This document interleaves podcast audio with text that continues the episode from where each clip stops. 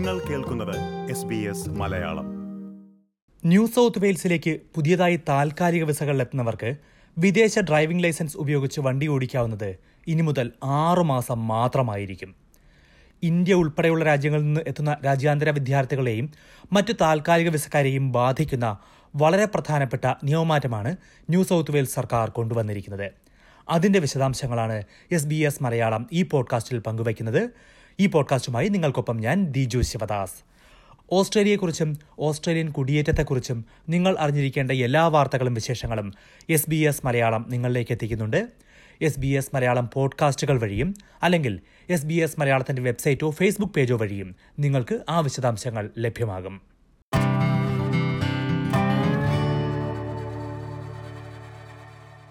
താൽക്കാലിക വിസകളിൽ new south വെയിൽസിലേക്ക് എത്തുന്നവർക്ക് സംസ്ഥാനത്ത് വാഹനമോടിക്കാനുള്ള അവകാശങ്ങളിൽ വലിയ രീതിയിലുള്ള ഒരു മാറ്റമാണ് സംസ്ഥാന സർക്കാർ കൊണ്ടുവരുന്നത്.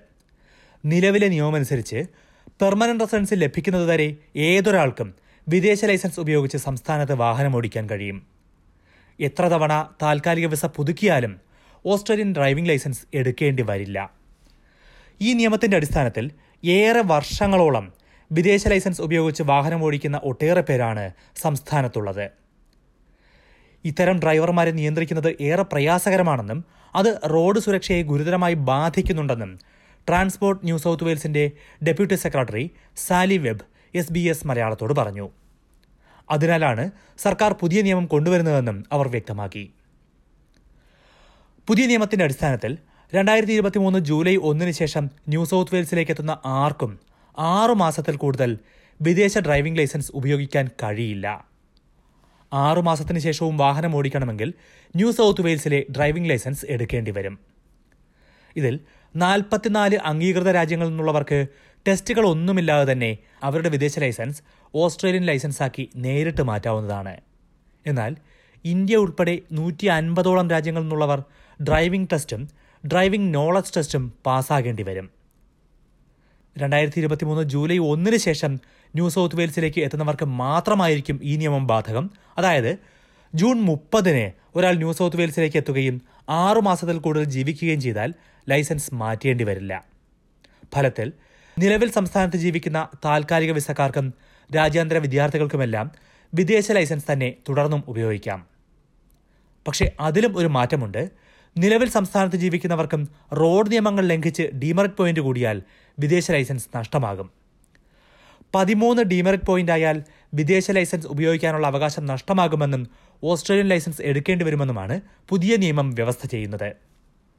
അമിത വേഗതയും മദ്യപിച്ച് വാഹനമോടിക്കലും ഉൾപ്പെടെയുള്ള കുറ്റങ്ങൾക്ക് പിടിക്കപ്പെട്ടാലും ഗുരുതരമായ ഡ്രൈവിംഗ് കുറ്റങ്ങൾക്ക് ശിക്ഷിക്കപ്പെട്ടാലും കോടതി ലൈസൻസ് റദ്ദാക്കിയാലും ഈ മാറ്റം ബാധകമാണ്.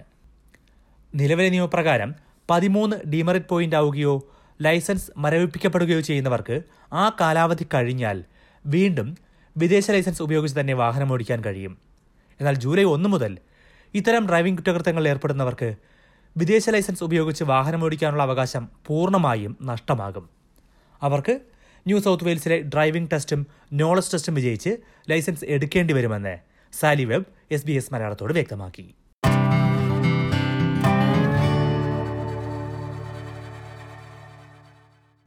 ന്യൂ സൗത്ത് വെയിൽസിൽ താൽക്കാലിക വിസക്കാർക്ക് വരുന്ന ഡ്രൈവിംഗ് ലൈസൻസ് നിയമമാറ്റങ്ങളെക്കുറിച്ചാണ് എസ് ബി എസ് മലയാളം ഈ പോഡ്കാസ്റ്റിൽ വിശദീകരിച്ചത്. പോഡ്കാസ്റ്റ് മറ്റുള്ളവരുമായി പങ്കുവയ്ക്കാൻ മറക്കരുത്. ഈ പോഡ്കാസ്റ്റ് നിങ്ങൾക്കായി അവതരിപ്പിച്ചത് ദിജു ശിവദാസ്. ഇതുപോലുള്ള കൂടുതൽ പരിപാടികൾ കേൾക്കണമെന്നുണ്ടോ?